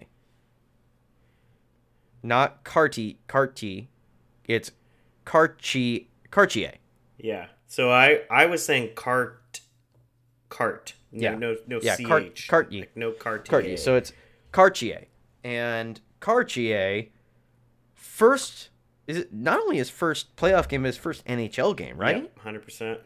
First NHL game. The, like the storylines behind this kid are just incredible. He's already AHL Rookie of the Year. Yeah. Brought up to fill the line, not only fill the spot that McCann left, but fill, filled his literal spot on the first line. I love this He's- move. Oh my god! Love It- this move. Brilliant, brilliant. So many. There would be so many old school. Bab Babcock would have fucking put his ass on the bench. Oh yeah. There are so many other coaches out there, old school ones that have been like, he's not fucking ready. I'm just gonna bring him up because I have to have 20 guys on the roster. You know that kind of bullshit. And then we mhm. would have, we would have, you know, we would have just bounced up somebody from the second line. No, he's on the fucking first line. He was even getting second power play time. Yep. Great move. That tell tell me about a way to boost a kid's confidence. Holy shit. But this this is that- I mean, you look at some of these kids that have come up. So a, a big example that will always be for me. I know you don't really like him as anymore. Um, Boston Bruins with Tyler Seguin. Back when he used to play for the Bruins before he got traded over to Dallas, they brought him up in the playoffs. Very similar situation to this. Okay. And they unleashed him. They didn't fucking hold him down there on the fourth line. Yep. Right? They Yeah, you're right. unleashed him. They plugged him into a role where he can thrive. This kid, Kartye, has been playing damn good hockey down in the AHL. He is known as kind of a bigger body with a good shot, right? A, a Jared McCann type, if you will, right? So, so like it's just it's it's perfect plug and play, and like this kid, th- this kid could easily make the roster next year. So you're not only you know doing good things this year for this team, but you're doing you know him favors and the Kraken favors for the next you know however many years if he can if he can have some success, right? It's just great move. I know I've been I've been ragging on Hakstol a little bit this year. Um, he's been he's he's definitely you know 2023 has definitely been a better year coaching wise. I think for him, right, identifying the penalty kill being an issue and working towards that. Uh, do give him a little bit more credit for that. But this this is a great move. I think this is this is exactly what you want to see in these situations. Your other lines are fucking rolling, right? You, Yep. you just came off a three two win where your your Yep. your lines were really not, There's not no only- weak line on this team. Right, and and not only playing good offensively, which you want from your forward group, they're also clicking defensively. I think that's the key for me. So plug this kid into the hole that was made from an unfortunate injury to that player. Plug him in there. They adjusted that top power play a little bit. I think they moved Tolvanen up to the top power play. I think it's what the Yep. what the switch was. Uh, it's just a great move, and God, yeah, he fucking he, he he looked great tonight. He had another one where he basically beat the defender to a puck at the goal line and just did a quick little back behind, you know, little backhand pass to I think it was Beniers in front, almost a fucking goal. It was just not only with his goal, but just little plays like that. It, the, the kid fit in really well, and, and having Matty's calming presence with with Ebbs on that top line, it was perfect. I think it's just just just lights out. Yeah. Oh, absolutely. It would. It he he looked right at home. Yeah. Uh, I, I obviously flying high. You know, obviously. Boy, a great year in But- the AHL, right? I mean, playing against old dude, older dudes. Yeah, had about fifty points in seventy games or something. Yeah, I think I was looking at his stats before. He had about about about fifty point, a little over fifty points in a little over seventy games. let's let's look right now. The only reason I, I think it was fifty-seven and something. I was just giving generals because I can't remember the exact Yeah, numbers. fifty-seven and But- seventy-two, which for a rookie that's pretty damn good. So uh, it's the the the storylines here. You've got Matty Beniers, who is the basically the unquestioned Calder winner this year, playing with the AHL Rookie of the Year on the same line with Jordan Eberle, who what didn't he win a Calder? That's a great trivia question. That would be a great trivia question for somebody who actually knew that kind of shit. Those years in probably those Edmonton, those years in Edmonton just mashed together. Like they had Nail Yakupov, remember that fucking kid? And Oh then God, I do. They also had uh, uh, that was when Nugent Hopkins came in. He was supposed to be like the fucking game changer, and they had Dallas Eakins, the Ducks coach, that just got fired on their for their fucking coach. Right. So he just shit the pool. Yep. Yeah, let's not. When we forget that he was even with the Oilers. Right. Yeah.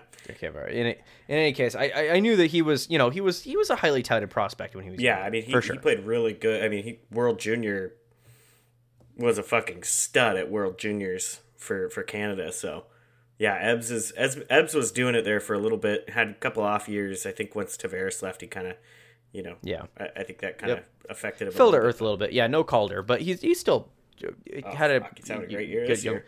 Still a great player. Uh, so that that top line, he goes out there and score. And it, so to add all to all this, apparently his parents find out about this.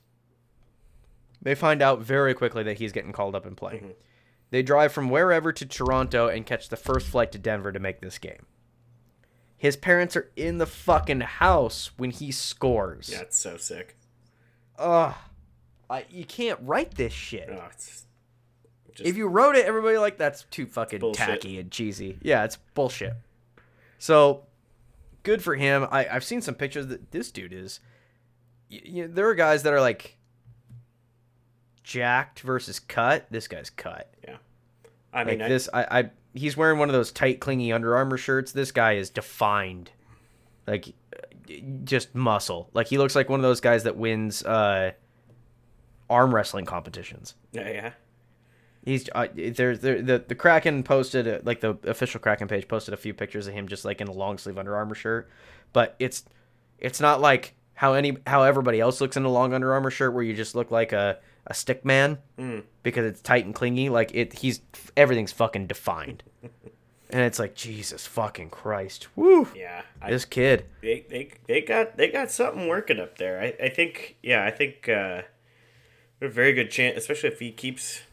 I mean, McCann's out. Let's be honest. He's out for at best. he's not coming back this series. That's Definitely 100%. not back this series, but I think at best he comes back late in the second round if the Kraken can get there. So at best. yeah, so I mean this this kid, you know, if he's got an opportunity here, so he can he can honestly he can solidify his spot next year, but he can honestly make some noise this year too. So yeah, yeah, really really good move all around. It's fun to it's fun to watch, man. I, I honestly I really like he was I know he was playing on the first line. It's super noticeable. I mean, he just he meshed with those two guys real fucking quick. And I think Yep. it's because he's been having a good year in, you know, the AHL is no league to to scoff at. I mean, it's you know, he's playing in a very similar mix of old men, fighters, big hitters, Right. and young kids. And so, yeah, fuck. I mean, it, it prepared him well because he did look really good tonight. Well, and it could be, a, and it could be a game where you know the the Avs might have been trying to do some line matchups because up until this point, you know, especially in the, you know, we're sitting here not to jump to one of the other series, but like we're we're getting into the deep analytics of like, you know, uh, Vasilevskiy's having a bad series against Toronto right now because the stats show that you know screened point shots Sure. From three feet outside of the top of the circles have a 32% higher chance to go in on Vasil. You know, some crazy statistics that nobody else would know. Uh, we- we're finally like digging into that kind of stuff. So, in this world of analytics driven play that we have tonight, it's very possible. I uh, I would definitely need um shout out to what is the Emerald City Hockey. They're really good with the stats Yeah. And digging into that kind of stuff, or at least at least not them, maybe not themselves, but they're posting it anyway. Whereas nobody else is. Uh, up until this point, the Yanni Gourde line has been all over the MacKinnon line. And uh, up until this point, it seems like they're being more forced and forced to put Rantanen and MacKinnon on the same line. They can't spread it out. They need the talent on the same line to stay in the games. Right. So I wouldn't be surprised. I would need more stats, but I wouldn't be surprised if they tried to get, you know, they tried to get the MacKinnon line away from the Yanni Gourde line tonight. Yeah. And if that happened, I, I wonder who they tried to match him up with. Because if it was the first line, fuck, the kid played even, it, it's even better. In fact, it was because that was the play where MacKinnon cried like a little girl because he didn't get a call. Yeah. Yeah, that was the Kartye goal. Avs fans, it's it's hey Avs fans, it's all about players got to play to the whistle, huh? That's all about- such a fucking baby move. Oh God, like it's look if you're in a beer league game and you and uh, something blatant, you you talked about this before. If something happens to you in a beer league game or something, sure, you know you're you're gonna have somebody throw a fit. you're a professional fucking hockey player, and you've been taught from a very young age in any sort of competitive area. You, yeah, you're gonna lose if you lose your shit. Even you do it while you're still getting back into the play. Right. So tonight, what was it? Will Borgen goes down and inadvertently trips MacKinnon. Yeah, so they're kind of so MacKinnon did a quick little Gretzky curl along the boards, and fucking juked Borgen right out of his goddamn pants. But Bor- so Borgen is literally on the ice, facing the opposite direction from his own goal. So he's facing towards the Colorado goal, and his skate and MacKinnon's skate get tied up. And MacKinnon, MacKinnon from his from his turn, honestly was a little, you know, looked a little off balance to begin with, right? And so it was just their skates just got tied up together, right? Yeah, you know, it was, there was no intent on there. He didn't mean to trip him, but but in the season, you call that because tripping is one of those penalties that's black and white, at least in the season. Sure. Yeah, but yeah, I mean, and yeah, Shorts Shortsy had a nice a nice one on that. It just Shorts took it into the uh, into the zone and just didn't stop. He just fucking wrapped all the way around to the other side, and uh, MacKinnon's guy that he was supposed to be covering was wide open in the slot and buried it. So yeah, even in a beer league chance, there's only two options that I would have in that situation if I'm MacKinnon. I'd go right up to the ref and just kind of bullshit with him because it's fucking beer league. Because I don't give a shit. Right, you don't care about you're not you're. Let's be honest, you're not backtracking. I'm not back. anyway. Yeah, I'm fucking winded. I'm winded from just trying to get back onto my skates from falling down onto the ice. So, so I'm just I'm just gliding over to the ref to kind of bullshit. Did you him. see that? Fucking Hey, motherfucker! bullshit. I told you I was gonna buy you a fucking beer after the game, but not now. Calling your wife after this one. That's right. She's gonna fucking know. She ain't gonna sleep with you again for the next month. She's gonna know you fucking missed that call. Holy shit! Yeah, that's uh, so I can see that. It, it you can watch. Wa- wa- I mean, watch the replay because it basically wraps in with with uh, oh fuck, how do we say his name again? Kartye. It wraps in with his goal because literally, it, I mean, MacKinnon's blown coverage right there from him throwing a hissy fit. Yep. Essentially leads to the turnover and and the goal. So Yeah, I mean, he Uh, goes it- and does what you're not supp- the like the last thing you're supposed to do. So he slams his fucking stick against the glass, and then changes. So someone has to jump over the boards and take another extra fucking second or two to try to get back into the D side. It's just it's such a And plus, he's supposed to move, be. He's like with without Landeskog there. He's the de facto captain pretty of this much team. yeah. You can't do that. No, it's terrible. Like that just shows that you like when you are the de facto captain of this team, you got to keep a cool head because if you're and that's probably why MacKinnon will never be the captain as long as Landeskog is on this team is that eh, he's not eh, it's not a secret. He's known for being a hothead. Yeah, your energy Like- just overflows, bro. Right. The, the uh, uh, you know the pe- the fans of MacKinnon and Avs fans in general they, they use it as a positive like the guy cares about winning and he's a competitor and blah blah blah and that's great in certain circumstances when you're fighting adversity and he gets frustrated and starts slamming his stick against the boards like he's a toddler that doesn't help that doesn't fire up your team it just shows that your best player is frustrated and if he can't handle the pressure how the fuck am i going to handle it Well, I mean, you you know that reverberates down the entire bench. I don't I don't Yep. you know like that mood because he got back to the bench and was bitching like a little whiny baby probably, right? And that's just that just is throughout the bench, yep right? So the next the next you know cycle of shifts, all those guys that were on the bench while he was bitching and moaning, that's their attitude, right? let's just- let's be fair should it have been a trip sure probably probably it wasn't it wasn't intentional but that was, it's a trip So I Te- always think I always think sure. of it like this, Chance, and I think Yeah. I think this is a, probably a good way. It technically did result in a change of possession, right? Change of possession That's a good on way to measure it. is a huge a thing. good way to for me, measure it right? So measure it. so I agree. I think it probably should have been a call. I'm not going to say it's not. It's much easier for me to say that it should have been a call when the Kraken ended up winning the game. but they get but they get a but they got a makeup call anyway They did because the Tolvanen one is an absolute softy. That's a fucking softy. The amount of times, the amount of times that a stick accidentally hits someone in the shins, that's harder than that fucking slash that they called.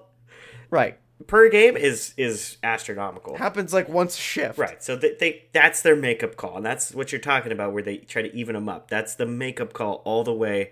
Don't bitch about the trip. I understand it resulted in a goal, and that sucks ass. But score on the power play that they just gave you because Tolvanen tapped your shin guard. Yeah, they they they got the power play, and and to to give some Avs fans credit who are you know reading the reading the room and figuring it out. Like there are some that are blaming the refs, but others are like, look, even if we, you know, even if we disagree with this call, we got the power plays Yeah. and we didn't score on them.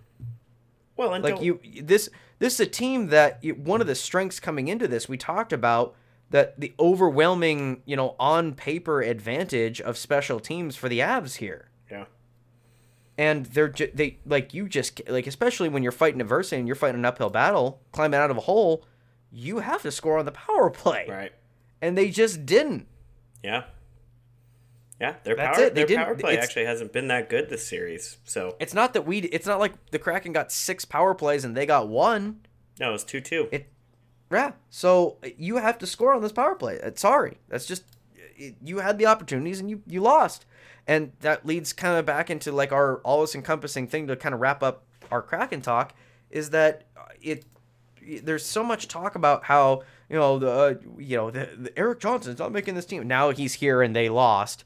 Uh, so whoever that Avs beat reporter is can go fuck himself that fat fuck on all of his double chins. Oof.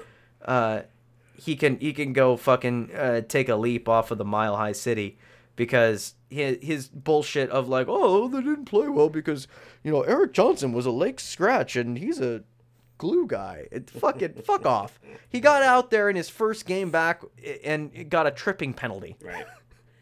So don't sit here and tell me that he's he's important to integral part of this team.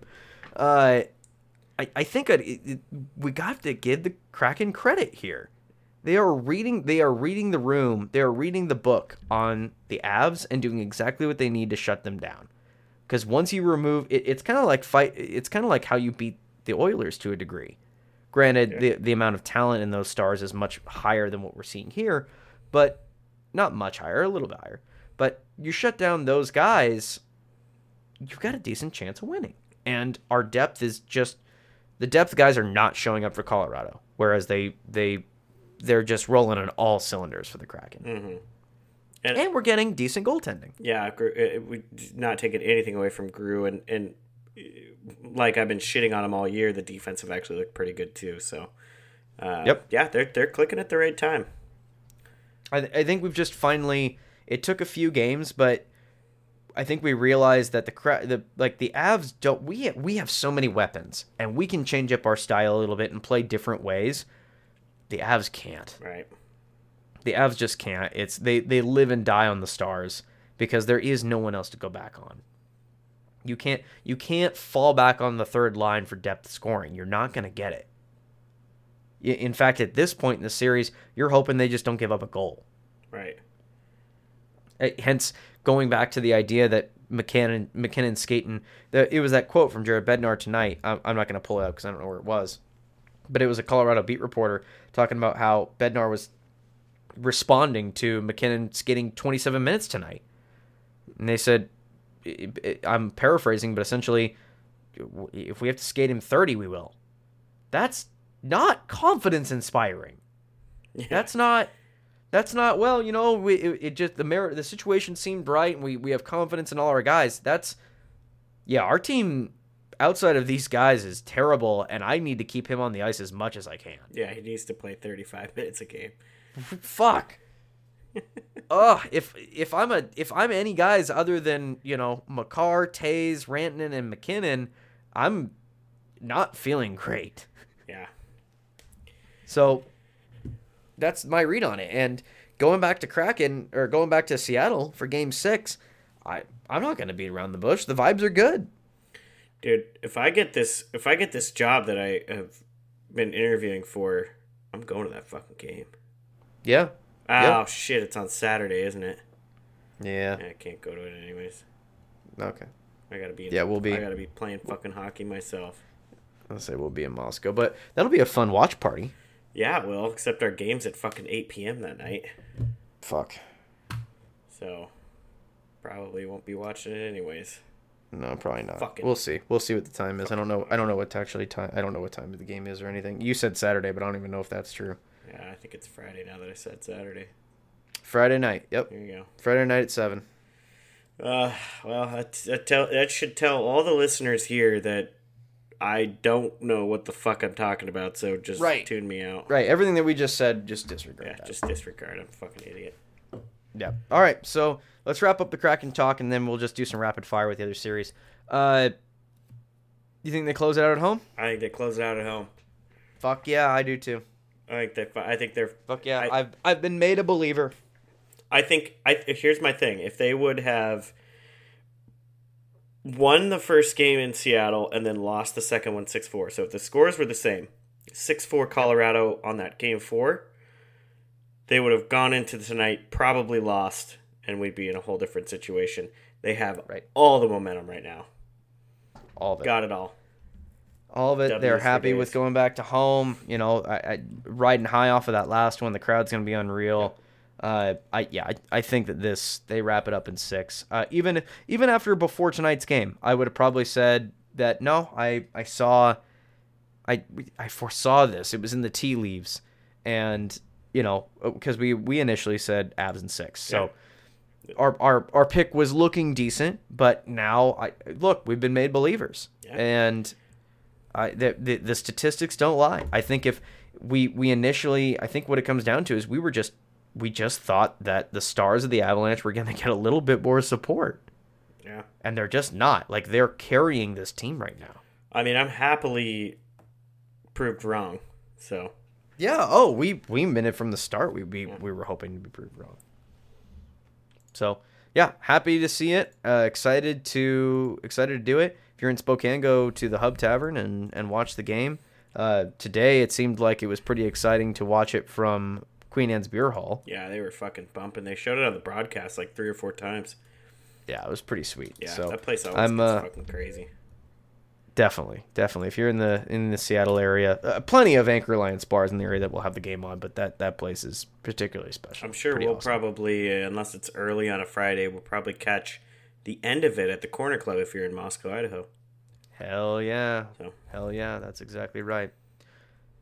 All right. Rapid fire. Here we go. Okay. Going through the West first. Vegas, Winnipeg. Vegas closes them out. Yeah, I don't I Winnipeg was lucky to get that first one. Uh, it showed some hope, some life. Kind of caught Vegas off guard, but when Vegas is rolling, they're rolling, and it's only getting worse for Winnipeg. I, I think they're missing Mark Scheifele for Game Five. So Yeah, it's not gonna look good. Maybe Ehlers Uh, is lose. back, but yeah, I think it's I They'll think it's the end. if he comes back, you're not getting 100% Ehlers. Yeah, I think Winnipeg is blowing this fucking roster up. Think so? Yep. Other than do you, do you still build around Hellebuyck Yeah, you can't get rid of Hellebuyck. or Kyle Connor? You keep Kyle Connor, right?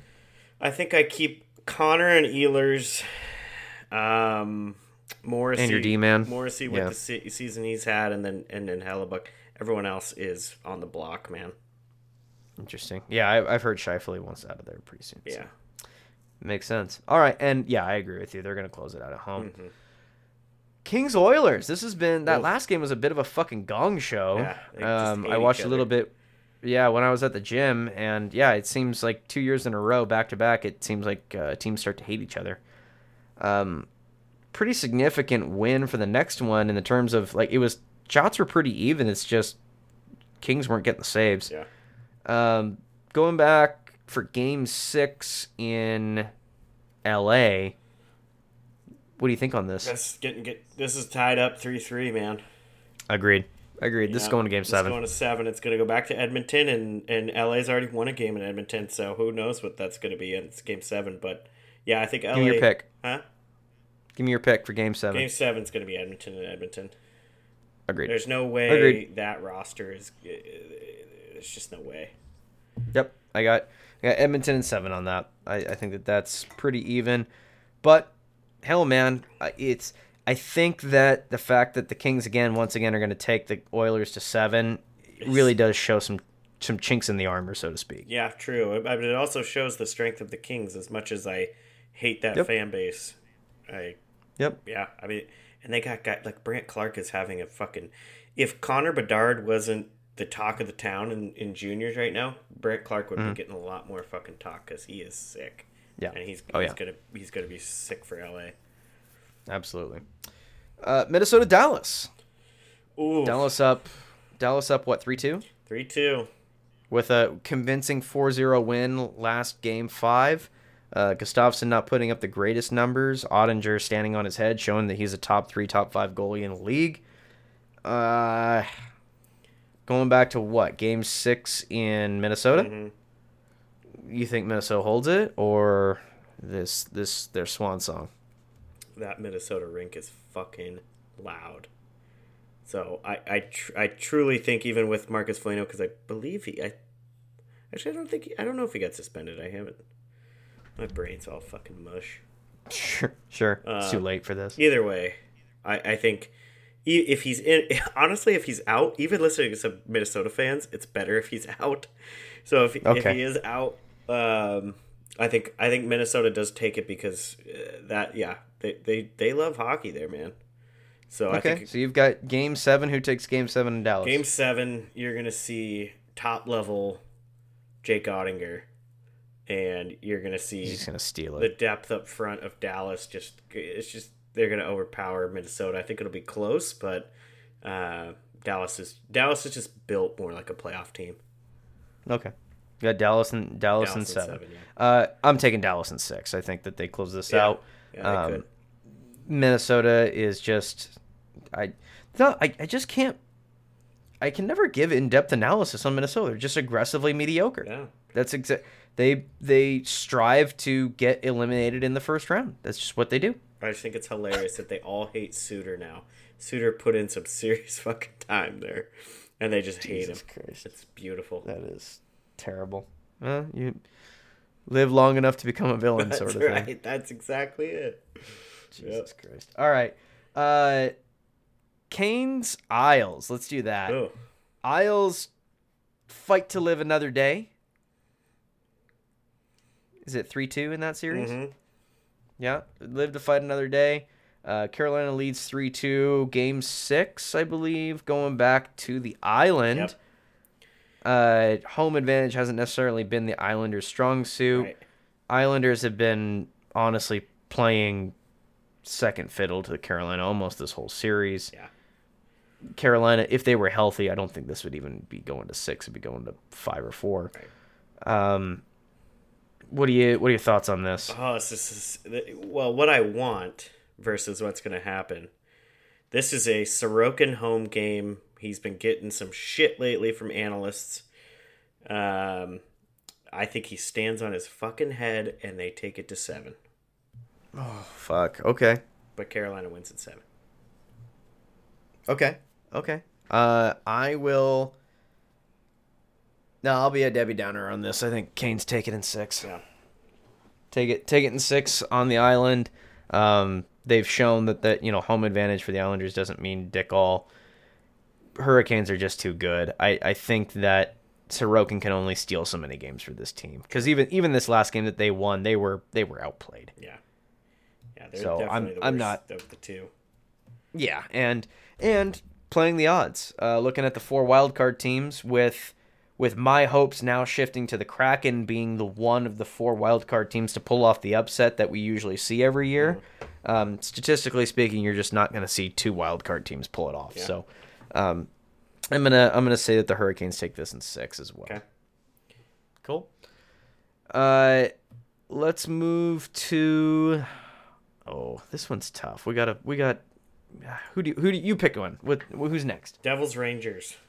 Oh, I was about I was about gonna say that one. Let's see that one. So when we first left you guys, when we last left you guys in our last episode, we were uh, kind of writing the eulogy for the Devils, and uh, they pulled a Stone Cold Steve Austin, or a you know, yeah, Undertaker. fucking grave Undertaker just coming out of the grave, Good God.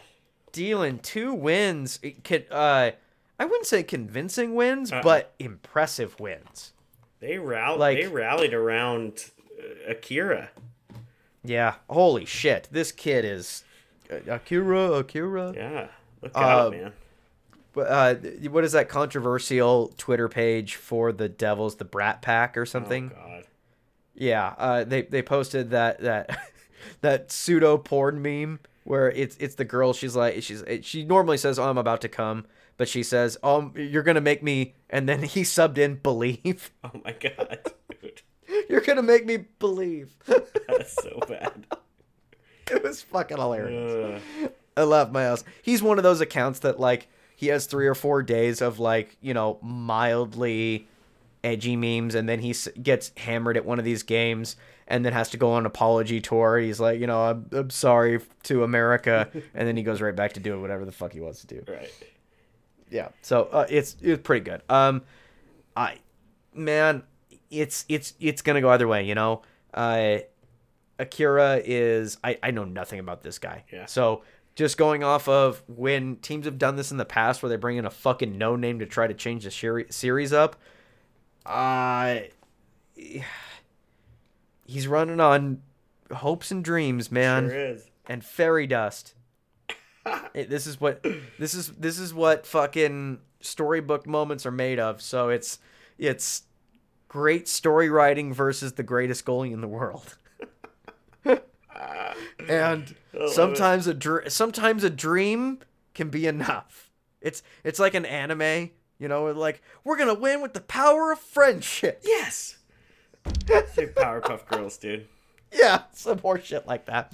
Uh, so you've got power of friendship and caring and trust on one hand, and the greatest goalie in the world on the other. So, you know, I it You gotta uh, believe, that sounds. bro. You gotta believe, Gotta believe. and uh, right now the Devils are definitely believing. That is that is accurate.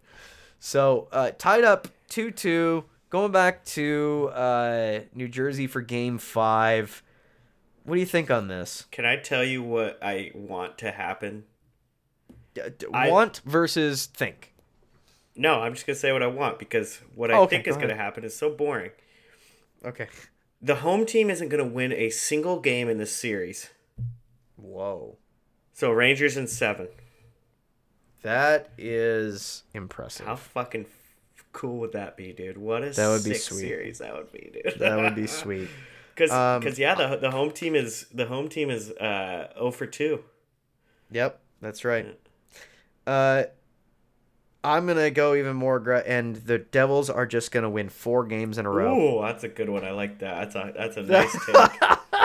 The Devils are just gonna. Akira is going to write his own storybook, and watch. He's gonna be like a. What was that one? Like one of the first Chicago Stanley Cups, where like it was like Huet was in, and then that one Niemi. Niemi. Niemi came in, and even Chicago fans like, who the fuck is Niemi? Comes in, wins him the Stanley Cup. Huet fades off into obscurity, and Niemi actually had a decent, successful season for a, or a career until you know he, he petered out, but they all do eventually. Yeah, but then Uh, whereas Hugh- like, "That's my time." right. Whereas Huet, like nobody even remembers that he was on that Stanley Cup team. Dude, I always think it, was Even though- Huet, Huet to me is always is it wasn't he a Canadian? I don't uh, maybe. Yeah, I think so. Yeah, Huet Huet like played one like I don't even think he stayed on the team after they he won them the cup. They're like, "Oh yeah, Niemi won us the last 4 games." Yeah, you're in. Oh, the 2010 Chicago Blackhawks. That's right. Yep. Yep. So he, so yeah, he went to the Swiss league after. Got his cup and left. Yeah, fuck yeah, dude. What a stud. Good for him. What a stud. Good for him. So yeah, this this could be a situation because I you know. Going on a run in the unless you're Jordan Binnington, this doesn't really get you and guarantee you anything. Uh, I do know that uh, is it Vanecek? Yeah. uh, he is he's not starting another game. Not as long as if they if Devils go into New Jersey and they win that game, he's he's not starting another game in this series. I am going to give there's there's credit that I'm going to give here for the Devils. Number one, they're giving all their young guys room. mm-hmm. Like they're giving them the opportunity to shine. Sometimes they're not, but they're at least giving them the opportunity to prove themselves. Number two, they are keeping Mackenzie Blackwood away from the ring. Yeah. Put him on a bus. you just sit on the, the bus. answer the answer to playoff success in New Jersey is not Mackenzie Who Blackwood. would have thunk? Uh, apparently, it took them many years to figure this out. Maybe it was all part of the game plan. They've just they've had sh- they've had uh, Akira Schmid in their back pocket for fucking Devils- years. Rangers are like, yeah, if we chase Vanecek from the goal, we're golden. Yeah, like, this- we, we're what are they gonna do? Put in. What, what are they gonna do? Put in some AHL guy? No, they'll go to they'll go to Blackwood, and we know how to And beat we'll him. them. Yeah, and then, and then they're like, actually, you know what? We're not. Reverse we've, Uno. We have we've put him in for the last three seasons that we've gotten beat in the playoffs for this moment. To we've got him right where we want him. Fucking a. Yeah, I I think that. I just think the Spluck it, it's too much of a crazy storybook story not to, and I've been boring up into this point too. So, I think the Devils are going to win this. Let's do a beer bet on this, huh? Okay, deal. I'll do. I got Devils. I got Devils in 6 I'll do. Uh, I'll do. I'll just do. In gen, well, I mean, it kind of works out this way, but I'll do a home team's not going to win. Okay, I like that. I like that. I mean, that's that's Rangers in seven, Sure. but I, okay, I like it. Sounds good to me. Moving on, two left, two two exci- Well, one that we didn't expect to be exciting, and one that we all knew was going to be exciting. Let's do the one that we didn't expect. Panthers and Bruins. Uh, for some reason, I wa- we, you and I watched a little bit of this game because, annoyingly, for the last three games, the game on before the Kraken has gone to overtime Nice. And it's on the same fucking channel. So we're forced to watch overtime hockey from a game that we don't give a fuck about while we miss the first period of the Kraken. Um, so watch this. Uh, the Florida Panthers pull off a win at TD Garden in Boston to stave off elimination 3-2 going back to Florida. They had absolutely no right to win this game. Fuck no. They were outplayed in almost every situation. the and the only reason and the only reason they won in overtime is because Ullmark fucked up. Well, it's funny because because we were forced to watch it. They Yeah. did a replay of it, and really, what fucked Ullmark was the end boards at the TD Garden, Yes. and that sucks. But he still could have just stopped the puck and let both of his defensemen that were fucking right there or or or crazy concept, he could have just stayed in his fucking, fucking net. net. Yeah, that's the only. Yeah. That's the the other reason that That's the safe bet. Grubauer let one in tonight, where he tried to fucking be the hero and shoot it up the boards. Yeah, So- it's not. That's more often than not, it's gonna fuck you. So, um, and and you know, uh, Tkachuk gets his celebratory moment. That was pretty happy for them. Glad to see that he's, you know, he's a gamer. I love that fucking shit. I love that So, quote go- from from uh, Maurice too. What you say? Oh, he's like he's like add a bunch of explicit words and then just throw gamer at the end and talk about Yep. Matthew Tkachuk. I, it's accurate. Yeah, Very I, accurate. it's it's funny because he's such a love hate for me. Like I I love to watch him play. I love the grittiness. I love a little bit of chippy. Sure. You know, but he is. Oh, he's a Marchand. If he's not on your team, you hate him. Yeah, but if he's but- on your team, you love him. But he's just such a tool. sure, he's You know he's but he's tool. not. But he's not Evander Kane territory, No. where like even Oilers fans are like, "Look, I don't control the roster. Okay, like, Yeah. like I don't have any say over it. It's not my fault. Like he's he's there's there's that select group of like Kane, DeAngelo, you know, Slava Voinov when he was that. Like there's guys that just like nobody wants on the team. Right. Whereas you know the Tom Wilsons, the the the the Marchands, the Tkachuks, like those guys, you don't mind them on your team. Yeah. I mean, with with Tkachuk, he he literally was skating by the Boston bench, doing his putting his arms up like, "Ah, yeah, I'm the fucking best. Yeah. Like, you know, if I'm if I'm on Florida or I like Florida, I think that's fucking great. If I'm on Boston, he's Sure. getting a water bottle chucked at his fucking head while he's doing that celebration. Right? If I'm one of if I'm one of the five Florida fans, I'm pumped. Yeah, but yeah, it, honestly, like, and, and the announcers were just analyzing Tkachuk in general. It's like, dude, a lot of players would know they have a wide open cage if they just pull the puck to the backhand. Like, you know what I mean? Sure. Or I guess it's his forehand, but, uh, Sure. but yeah, in other, in, in you know, going back to to Sunrise with, you know, they're alive, dude. They're alive. They're they lived to fight another day, and they lasted longer than we thought they would. Yeah, I had they them- lasted longer than a lot thought they would. I had them at you know? five, so I was kind of hoping my prediction would be correct and Boston would Sure. take it tonight. And they fucking did Oh. everything they could to take it, but Boston's gonna crush them. Yeah, I think that game's that Boston's game Boston's will be a taking this in fucking six. It's not even. Yeah, it's it's not even. Yeah. That this will. Bobrovsky had his one moment where he stood on his head. He still had he had one of those left in him. He's gonna get shelled next game, and it's not even gonna be close. Yeah, I have a I have a blowout feeling in my mind as well. Yep. Yep. All right, let's save it for. We saved it for the last because honestly, if we have any Toronto fans left on this show, uh, we wanted to piss you off. Yeah.